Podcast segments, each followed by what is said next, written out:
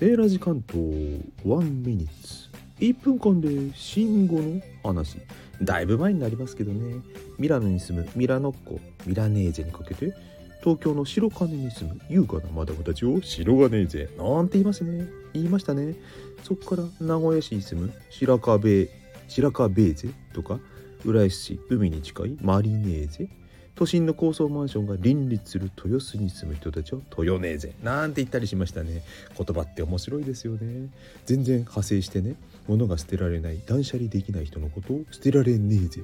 そして金がない人のことを金がねえぜ。なんて言うらしいですよ。諦めが良い人はしょうがねえぜ。寄捨て人はやってられねえぜ。何でも否定から入る人そんなことねえぜ。なんちゃって適当に後半作りました。あれこれ否定的なねえぜ続きましたがところでこれを聞いているあなたはきっとスタイフやめられねえぜですよね。これからも一緒に楽しみましょう。